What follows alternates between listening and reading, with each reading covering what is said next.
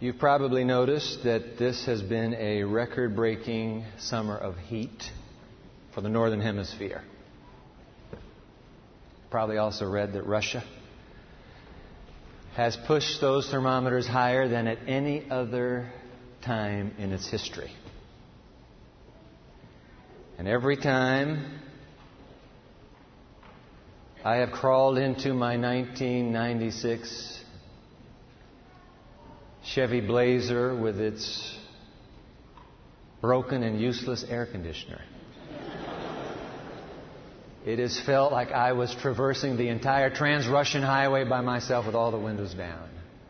So, you can imagine it, shade lover that you are. That moment as he squatted there beneath the blinding, blistering midday sun so oppressively hot was it that even though he huddled in the shade of that gangly clutch of terebinth trees that reached out of the barren dirt to the fiery sky, so hot that any movement of the man or the air enveloping the man only supercharges the air of that shade and those shadows. But lo and behold, while the man sat there, frozen as it were in the heat, not daring to breathe or move, lo and behold, Across the shimmering, dusty horizon, there, there moves slowly three nomadic wanderers. Their hoods pulled tightly over their faces, thus they walk in the shadows of their own creating. The man squatting in the shadows himself is aghast his wrinkled hands instinctively cup about his squinting gaze. It is no mirage. It is clear. They, they are three passing strangers.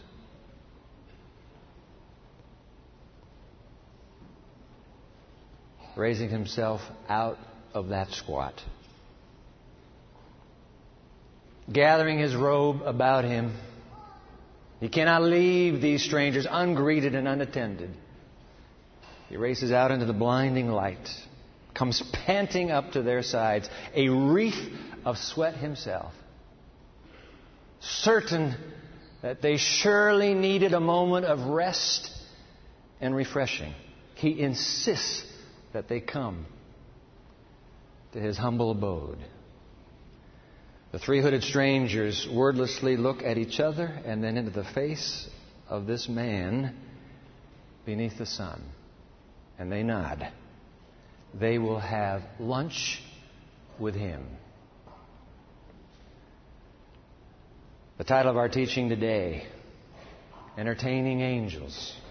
More water in the soup, an extra plate at the table. Let's pray. Oh God. Please. Teach us to be like the man with the three strangers for the glory of Christ. Amen. God bless America, and I mean that sincerely. But aren't we, come on, be honest, aren't we a peculiar people? I mean, you think about it. Here we are, nearly everybody in this nation is a child or descendant of immigrants, be it a slave, be it a colon, colonist, be it anybody who wasn't here first. None of us arrived, most of us, in this place on our own. And yet here we are as a nation having this huge national debate over the place of immigrants illegal and Muslims legal and foreigners legal and illegal what place do they have in the life of our, our public community? Should there be a Muslim cultural center built near ground zero or not? Should illegal aliens be granted amnesty and eventual legality or not? Should the 14th Amendment of the U.S. Constitution, which declares that every child born in this land is a citizen of this land, should that amendment be repealed or not? The only reason you and I dare step into this fractious debate for only, a, trust me, only a split second is because bantering about in the public discourse right now is a very unusual word. It isn't a part of our daily conversation, and yet the press has pressed it into our consciousness. You're going to hear the strange word spoken if you haven't already, and I want to put the word on the screen for you and have you take a look for a moment, ponder this word. Xenophobia. The X is pronounced like a Z. Xenophobia. That English word is actually composed of two little Greek words that are plussed together. Xeno means stranger, and phobia means fear. So xenophobia is a fear of strangers. Amazingly enough, the single line that you and I go to this morning offers a word the exact opposite of xenophobia. We go to this word having pondered for a moment this man with the three strangers, this heated national debate, and wondering if in the juxtaposition there's a word for God and this university community on the eve of a new year. So find in your Bible, please, the book of Hebrews. Find Hebrews, a line you and I have not brooded over together before that I recall, but let's go to it. Hebrews chapter 13. Find Hebrews chapter 13. I give you the page number from the new Andrews Study Bible, but the 400 of them that we dedicated last Sabbath are going to the freshmen, and they're all away, the freshmen, our new students, on retreat this weekend and it's possible you haven't picked up your own copy of the New Andrews Study Bible. I'll be in that study Bible. That's the New King James Version. By the way, if you didn't bring a Bible, grab the Pew Bible in front of you. It's the same translation as I'll be using right here. And the page number that you want from the Pew Bible will be page 811. Let's take a look. One line. Let's brood over this line on the eve of a new year here. Hebrews chapter 13, pick it up in verse 2. Do not forget to entertain strangers for by so doing, some have unwittingly entertained angels. And remember, we're looking for a word that's the antithetical to xenophobia, a fear of strangers. And wouldn't you know it, the word is tucked in, tucked into this line that we've just read in the Greek. Although the English, I've got to tell you this, the English, and I lined up about 25 English translations. Almost every English translation takes the Greek word, which is a noun, and turns it into a verb, an action word. See if you can spot that word. In fact, the word itself, if I can put it on the screen for you, the Greek word itself, philoxenia. Same uh, a couplet forming the word philo, meaning love or friend. Xeno, we already noticed, is stranger. So that you get the word friend of stranger. Two words put together exactly the opposite of each other. First word, xenophobia, fear of stranger. Second word, friend of stranger. And in fact, if we could coin, as you and I can do, an English word to match the first word, the first word would be uh, xenophobia, which you've already looked at, fear of strangers, but we can coin the word, just flip the two around, xenophilia, or friend of strangers. Fear of strangers, Friend of strangers? Which one do you suppose God's calling us to be? It's a no brainer. Read it again. Verse 2. Do not forget to entertain strangers. There's the verb. Could be an infinitive, but there it is. It's actually a noun. Do not forget to entertain strangers, for by so doing, some have unwittingly, and I love that in the New King James, unwittingly, some have unwittingly entertained angels. Do you think the man in the burning uh, shade of those terebinth trees, do you think he had any idea who those three strangers were? You recognize the man, I'm sure, is Father Abraham. Did he have a clue as he reached out to embrace those strangers into his life? I want to go for a moment because this is, this is one of the classic stories in all of Scripture. It's short and it's punchy, but let's just go back to the original story that's undergirding this single line in Hebrews chapter 13. Go back to Genesis 18 for a moment. Let's just read this story together. Genesis chapter 18. Familiar story. But see how the story sets up for the impassioned appeal of that single line from Hebrews 13. This is Genesis chapter 18. Pick it up in verse 1. Then the Lord, that would be Almighty God Himself. Then the Lord appeared to Abraham by the terebinth trees of Mamre as he was sitting in the tent door, the, the heat of the day. And so he lifted up his eyes, verse 2.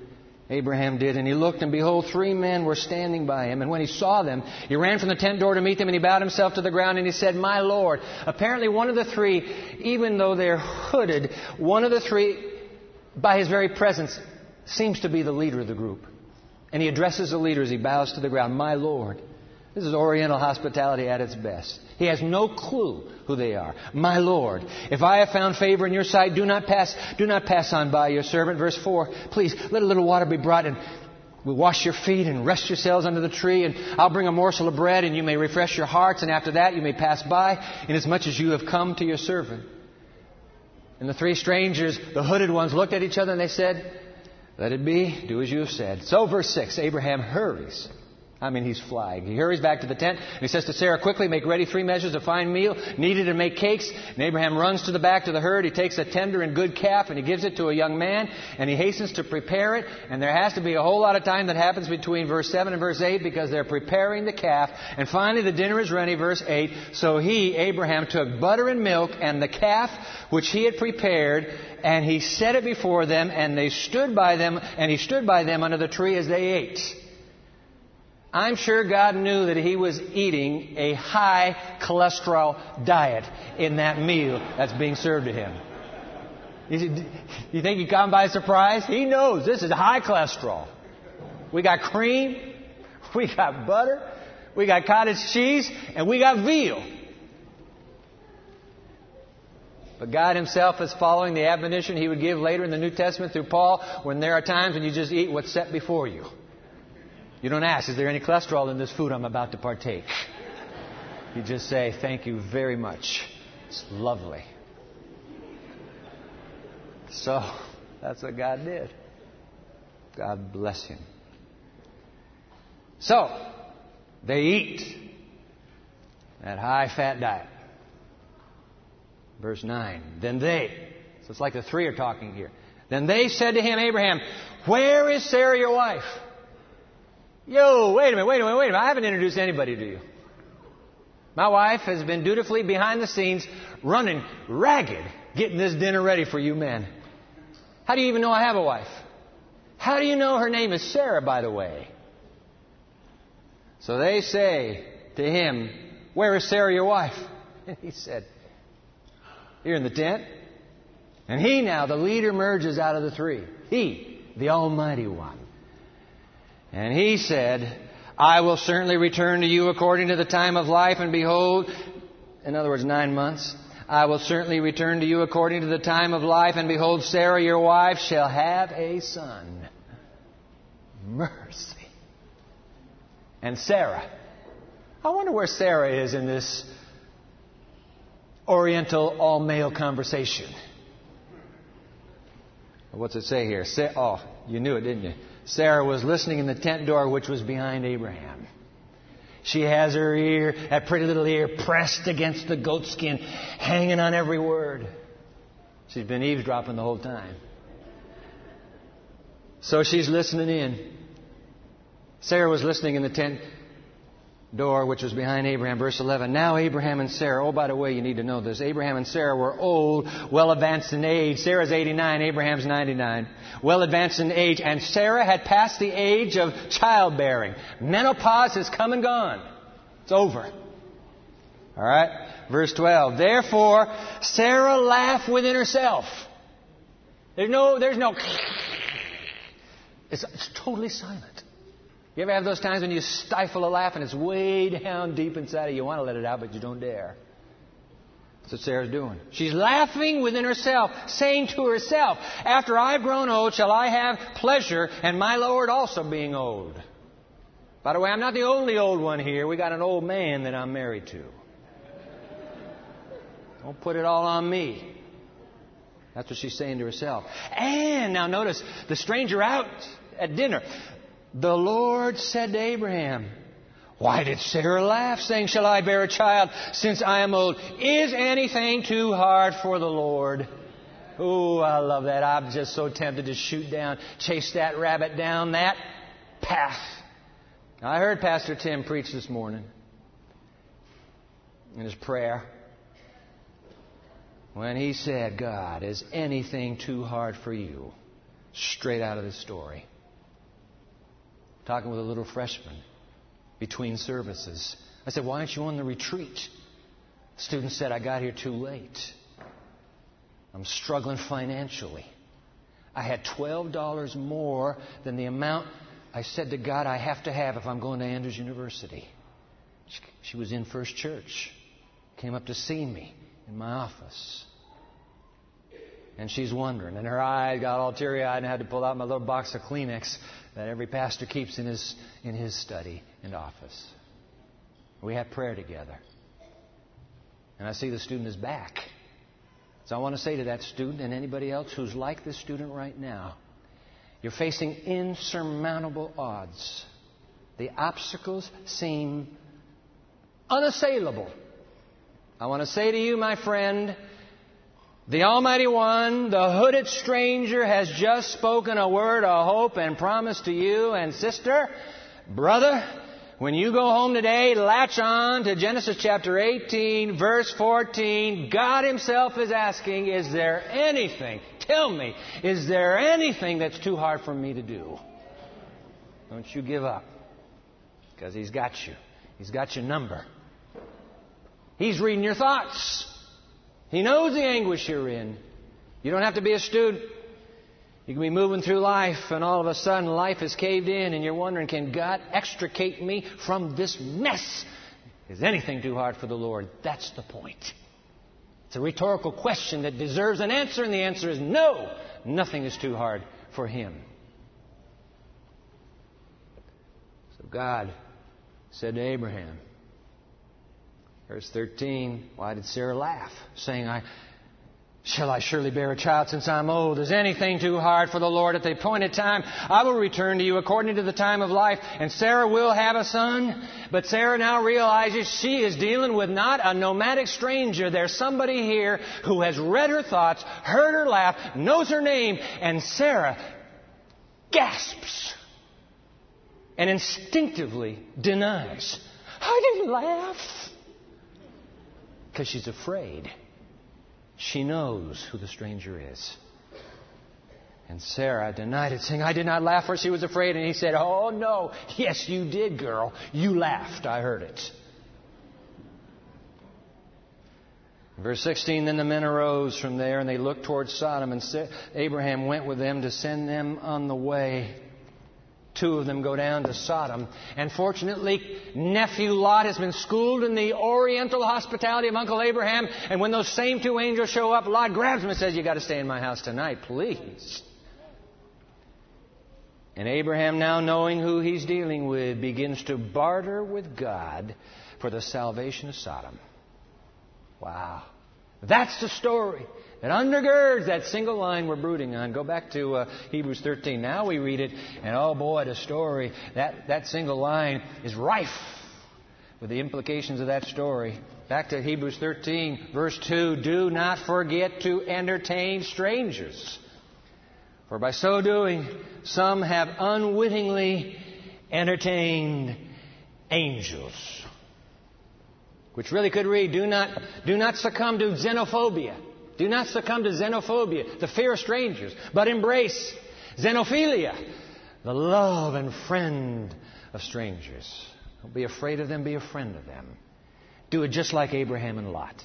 In fact, that summation of this single line is so critical, I wish you'd jot it down right now. Would you please grab the study guide that's in your uh, worship bulletin? Thank you, ushers. Make sure that everybody here gets one. Hold your hand up if you didn't get, a, didn't get a study guide up in the balcony. Here, are any of you sitting in overflow in the youth chapel as well? Just hold your hand up. We want to get this study guide to you. And those of you that are watching on television, we're glad to have you. Glad you're looking over our shoulder today as we're getting ready to begin a new year here at Andrews University. Let me give you the website. You can go to our website and get the same study guide and uh, fill it in with us. We'll put it on the screen right now. You see it there. You're looking for www.pmchurch.tv. Find the website, please, www.pmchurch.tv TV. And this is a standalone teaching, all by itself.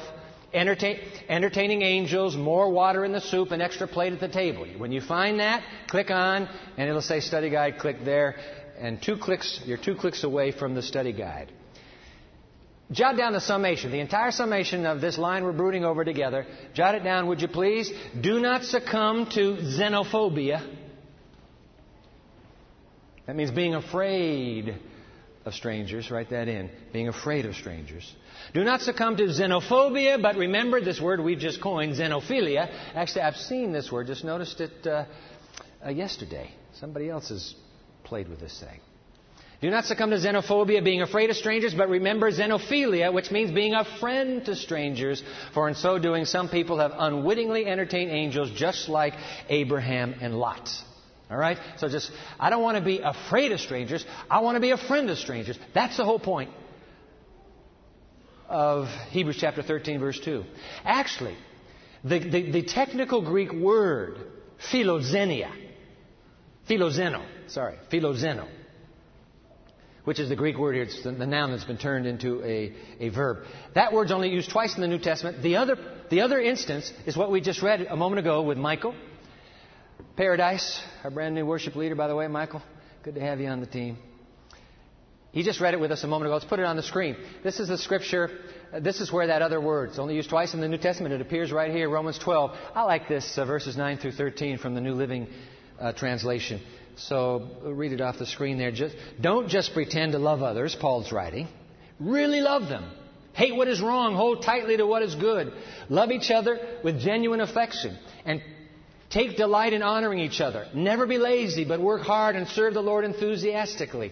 Rejoice in our confident hope. Be patient in trouble and keep on praying. When God, and here it comes now, hold on. When God's people are in need, be ready to help them. Always be eager to practice hospitality. There, they're, they're using it now as it rightfully is. It's a noun. Fill that in, will you please? Romans chapter 12, verse 13, jot it down. Always be prepared Always be prepared to exercise philoxenia, hospitality. Always be prepared. I like that. By the way, you have to, you have to practice it. You got to exercise it. Sometimes it just doesn't come naturally. I mean, oh, please don't ask me to do something like that. I'm just not a hospitable guy by nature. That's okay. You practice it. You practice it. You exercise it. You'll get good at it. You'll be very good at it. Abraham schooled himself, and by doing so, entertained the Almighty God and two angel companions, unbeknownst to him, unwittingly. I like that from the New King James. Unwittingly. All right? Hospitality, the entertaining of strangers. I mean, come on, folks, please. Having your friends over for dinner? That's not hospitality. That's friendship. It's okay to have friendship, by the way. Have, you, have as many friends as you want over. That's not hospitality. Don't confuse that. That's not hospitality. Hospitality is bringing a stranger, according to the New Testament. A xeno, a stranger, a foreigner, somebody outside of your comfort zone. You bring somebody in. That's what hospitality is. Abraham is clear on it. Paul is clear on it. Hebrews chapter 13, 2 is very clear on it. Do not be forgetful to entertain strangers. Hospitality. Look at it, in a nation unfortunately paralyzed with this xenophobic fear of strangers. And sometimes I'm going to just as an aside say to you, I worry about where America is headed. I just worry. There's something in my gut that says, where does this all end? But in a nation that has this, this xenophobic fear of strangers, shouldn't the Church of Christ be stepping into the stepping up and saying, "Hey, yo, strangers, come on over here. You are always welcome in our midst." Shouldn't that be the church? But of course, Look, I don't know who gave this to me. Somebody, I think maybe one of you, but somebody this last week sent me a URL with a very helpful piece from USA Today. I never would have found this on my own. If you're here right now and you're listening and you, you didn't leave a, a forwarding address, thank you very much. I want to share this with you now, the rest of us. This is a USA Today. An, an article appeared a few months ago, and here it is right here. I got it. I ran it off. And the title of the article, this is why this person might have seen the title in the bulletin last week and said, hey, Dwight needs this. Here's the title of the article, uh, the headline Churches say, Be Our Guest. I like that. Here's the teaser headline Hospitality has found a home in the world of worship, and there's a lesson in this for the nation at large. Maybe the church can help America with its struggle today. Let me just read a line or two. It's not uncommon. Oh, by the way, the author is uh, Henry G. Brinton. He's pastor of the Fairfax Presbyterian Church in Virginia, and he's author of the book Balancing Acts, Obligation, Liberation, and Contemporary Christian Conflicts. It's written. So he's writing a guest column or something. All right, here's a line from it. It's not uncommon today to linger after a church service for a hot drink and perhaps a donut and a little time to chat with fellow worshipers. The days of get in and get out might just be behind us. Wouldn't that be great? Indeed, churches are rediscovering the power of hospitality, which goes back thousands of years. Think of Jesus feeding 5,000 people by the Sea of Galilee. What happened along the way, this author asks. Christianity suddenly became a much more intellectual enterprise after the Protestant Reformation, when churches split into different denominations over theological ideas. Preachers and teachers tried to attract followers with compelling insights and ideas. And now I love this line. The focus of the faith shifted from the heart to the head, leaving the stomach behind. Yeah, I like that. In fact, let's put that on the screen. I want you to jot it down. Henry Brinton in that column wrote this. Jot it down, will you? The focus of the faith after the Reformation. The focus shifted from the heart to the head, leaving the stomach behind. Please. And then he quotes two other authors, and I just want to, that's all I'm going to quote from his piece, two page piece. But let me just share these quotations. I thought these are dynamite. Put this one on the screen for you. This is Christine Pohl. She's written the book Making Room Recovering Hospitality as a Christian Tradition. Put the quotation that interests me on the screen. Through hospitality, would you scribble that in, please? Through hospitality, this befriending strangers. Through hospitality, we discover the ways we are both alike and different. When we welcome other people into our lives, we create space in which each person's gifts and insights can be shared. You actually benefit yourself by benefiting a stranger. A rising tide lifts all ships. Everybody gets blessed. It's win win. Oh, that's good. And here's one more. Arthur Sutherland. He's written the book, I Was a Stranger, A Christian Theology of Hospitality, quoted in this USA Today uh, opinion piece. Here's the quote on the screen Human beings are made for relationship. Every time I reach beyond my near circle of relationships toward one that is farther away, I enrich the relationships closest to me. Isn't that good? When I reach outside of my comfort zone to somebody who's way out there, I strengthen all the relationships that are important to me as well. It's a win-win every time. So that when I go to the cafeteria and I'm sitting there, and every time I go, I swear, that girl is always in that corner by herself. Every time I eat here, I tell you what, that guy is always over in that corner and he's eating by himself. When I get out of my friendship zone and I say, I'm, put, I'm plopping my tray down by this stranger. I don't know who he is, but I'm going to become a friend right now and I plop that tray down. What happens is, by reaching outside my comfort zone, I'm strengthening every relationship important to me. I'm a rising tide just lifting all the ships together. That's, a, that's, a, that's an awesome thought. You end up blessing yourself by blessing a stranger. Xenophobia, the nation is gripped with it in some circles. Fear of strangers. The Bible is replete with the call, not afraid of strangers, a friend of strangers instead. That's the call. So, what's all this have to do with you and me on this last Sabbath before a new university year begins? Well, because the university student is our primary mission, talking pioneer right now, our primary mission. And because young adults are what God has asked us to do best, it has occurred to the senior leadership of this church, and we've talked about it on the church board. I've met with multiple circles. I've met with leaders on this campus, the deans, student leaders, it's occurred to all of us that one of the most important ways, one of the most needed ways right now on this campus to live out the love of Christ to our university students is to throw wide the doors to our homes to them. So this last April, okay, it's April 20 as a matter of fact. I get a bunch of Andrews students together. I said, I'll give you pizza if you'll talk to me. So they came. They wanted the pizza. But I got to talking as well. And I asked them this question. I said, hey, what can Pioneer be doing for you that would make a helpful difference in your life here at Andrews?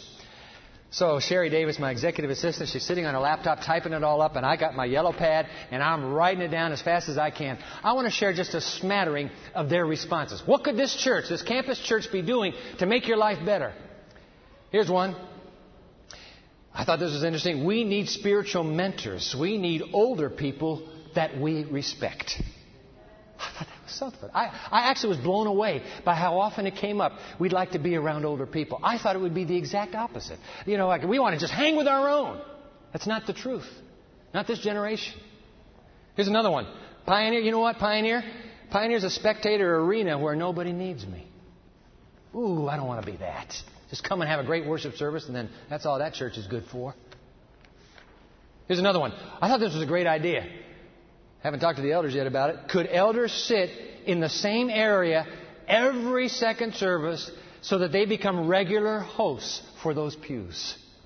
And I'll go back and sit in that. The implication is I'll go back and sit in that place because I know that elder. You see, what's happening here? We want to establish some kind of connection in a relationship. If that elder could be there every week and he'll miss me when I'm not there, I want a sense of belonging. Oh, I thought that was interesting. Good. Relationships with adults outside of worship during the week. That's what we like. Here's another one. Adopt a student strategy. Not interested with general sign up. Rather, the leader invites us. Here's another one.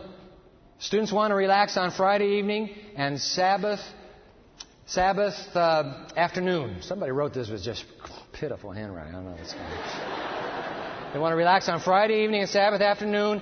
Just just kicking back and enjoying each other. That's what they're saying. I can, I can feel that one. All right, let me just give you a couple more. Juice and biscuits afterwards. You know, a little place to mix around and have some juice and biscuits. That's not a bad idea. I tell you what, if you provide the juice and the biscuits, I'll be there to share them with you. Okay, one more. I thought this was interesting. This is good. Invite worshipers at the end of a sermon to invite somebody home for dinner to discuss the sermon. That's not a bad idea. Sermon gets discussed anywhere, so having some guests around might control the discussion a little bit. Wait till the kids are gone. We'll talk about that part. That's good. What, what's, the, what's the point, ladies and gentlemen? The point is, I talked to a group of students from Andrews University. They're, they're the real thing. And they're saying, you know what? It'd be wonderful there was some kind of relationship that gets formed here, that we become a part of some families. We don't have to go, to, go over to your house every Friday night or every Sabbath. No, but if every so often we got to connect with the same people because we respect those who are older. And you know what? I wrote this in my blog in today's, uh, in today's bulletin. I was here for a freshman uh, worship, and our president delivered a very, very appeal, uh, a poignant appeal to those young minds of these future scholars. But I'm, I'm, I'm, mingling afterwards, and I'm telling you, their parents, they're just tears. Just, and, and you know, the, the students seem pretty brave, but the moms and dads were something. I realize how hard it is. It's tough when you're a new student. And for some people, that's the first cut. I left home at the age of um, 14 and never came back again. But some go all the way till college, and then this is the first time. I want to be around a family. I got my friends back in the dorm, but that's not enough for me. I want to be around people who will care and begin to know me, and, and, and I can turn to for counsel, and I can say, hey, what would you do if you were in my place? Wow. So, what would happen if we took them up on their idea? What if we had tapped into this young adult longing to belong? By the way, young adults want to belong before they believe. So don't talk to me about believing anything. I want to belong to something. This generation wants to belong first. What if we tapped into that? And we did it by inviting young adults to come to our homes. Hey, come on over here. It's Friday night. We're going to put a little more water in the soup. It's nothing fancy. A little more water in the soup. Put a few extra plates around the table. Come and join us. Have a little singing afterwards, maybe, or we don't sing in our home, so we, have, we read the Bible together, have a little discussion together. Then you go back to the dorm. What would happen if we did that two or three times a semester? And the same young adults. You're not locked in for eternity, but for that semester, you may want to do it in two semesters. Maybe go into second year. You could track it. You could track four students all the way through their Andrews University journey. Think of the relationship. Could it be that God somehow could grow a love for Him all because you grew a love for them? Somebody could be just on the line, and God is saying, Man, I just need one warm family. I could pull them over. I could pull them. Somebody they could turn to at a critical moment, and I already see it's coming, God says. I need a family for him. I need a family for her. Wouldn't it be something? In the bulletin today, there's a little buff colored insert that looks like this. Would you pull it out? Student or student or pioneer member, visitor, doesn't matter. Just pull it out. Little buff colored insert that looks like this. It says adopt a student at the top. Here's the deal. Here's the deal. Karen and I are going to do this, and I'd like to invite you to join us. If you're a family in this community, would you just put a look? You see where it says family? I slash we would be happy to host to be a host family for blank AU students. What goes in that blank? Numbers two, three, four, five, however many you wish to to host. Just put a number there. I slash we would be happy to be a host family for this, this number of AU students two or three times a semester. Put your name down, phone number, email, and an address. Look at if you're from South Bend, we'll, we'll want to send a student from South Bend your way. So that helps to know just the general vicinity. If you're in town, just put in town. You say, Dwight, am I, am I signing my life away? No, you're not signing your life away. You're just saying, we're going to throw the doors open.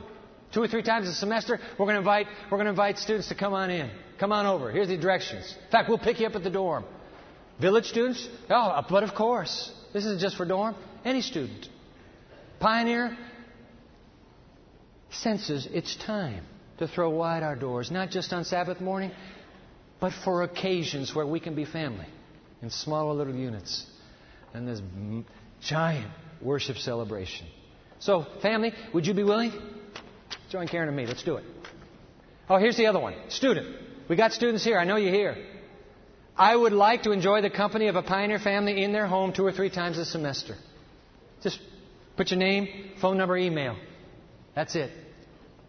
Say, am I, am I signing my life away? What if I get a really creepy family? You won't get a creepy family. Unless you come to our home. You won't get a creepy family. I know the families in this church. I've hung around them a long time. I feel very safe in doing this. You'll get a family that loves you. You say, it's kind of scary, Dwight. You know, going up to the door, I don't know what they're like. Yeah, it is. It's scary to be a host family, and it's scary to be a volunteer.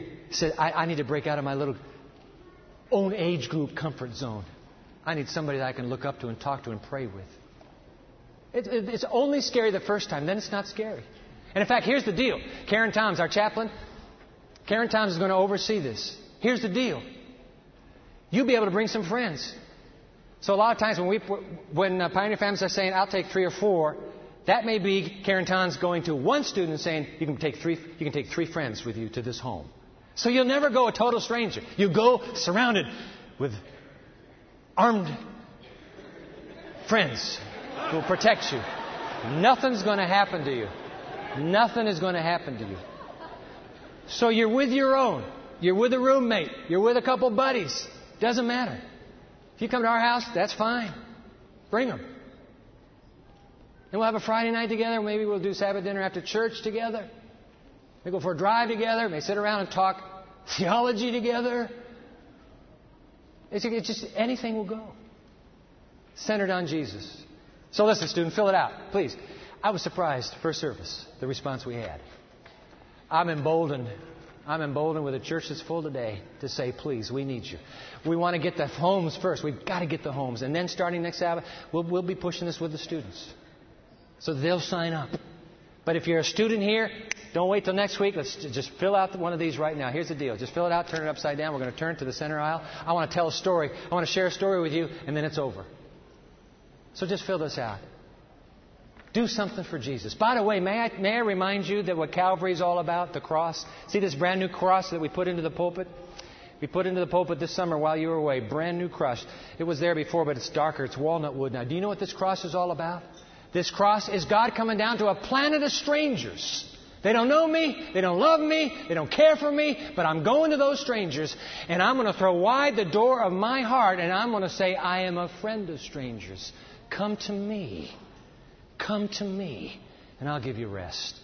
God has already risked his entire kingdom on a planet of strangers. And God will give you the same God will give you. Calvary is proof that the same God will give you a heart for strangers. You'll love them. You'll come to love them. Some of these will become the most special relationships you will have during your time at Andrews University or while you're here with us. We'll have. So fill it out. Turn it upside down. There's no big secret. Leave it right side up. Who cares? This is not a secret. And the deacons in just a moment are going to come as we sing our closing hymn. They're just going to come right down this aisle. They'll pick it up. So just turn, hand it all to the center. While while uh, you're doing that, I got I to end with a story. I love this story. This has to be my favorite, one of my, if not the one of my favorite Christmas stories. It's a story about the village cobbler. You remember the the, the, the shoe repairman in that little village? I love this story. Some nights before Christmas Day, Jesus appeared to him in a dream, and he said to the, to the cobbler, I'm going to come to your house on Christmas Day. The cobbler was beside himself when he awakened the next morning. He could hardly wait for Christmas to come. The little tiny, humble home is scrubbed from head to toe. Everything is cleaned up and ready, and on Christmas Day, early in the morning, there the shoe cobbler sat in expectancy. And sure enough, a few minutes went by, and boom, there was that knock at the door. He flew to the door and threw it open, and his face fell because it's the village baker. The baker. Hoping for something to eat. The cobbler sighed. He Said, All right, come in, come in, please, out of the cold.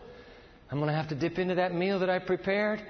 But that's all the food I have. And so he dipped into that meal and he put a plate down in front of the baker sitting, the, the baker sitting by that fireplace. And when the man was through with a very grateful thanks, he left. And the cobbler went back to his seat, waiting and waiting. I know somebody's going to come now. And sure enough, a few hours went by, but there was a knock at the door. He raced to that same door, threw it open, and oh, it's just a little girl living with her family at the edge of the village.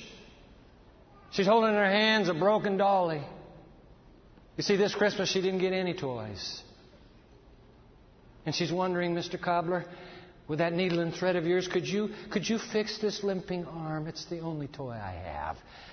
And he put his arms around that little waif and he dragged her into the warmth and sat her down and gave her a few cookies that he had made for Jesus so that she'd have a little something. And he sewed up that little dolly arm and then took a half of the loaf that's left of his bread and put it in a sack and said, Give this to your, give this to your mom and dad.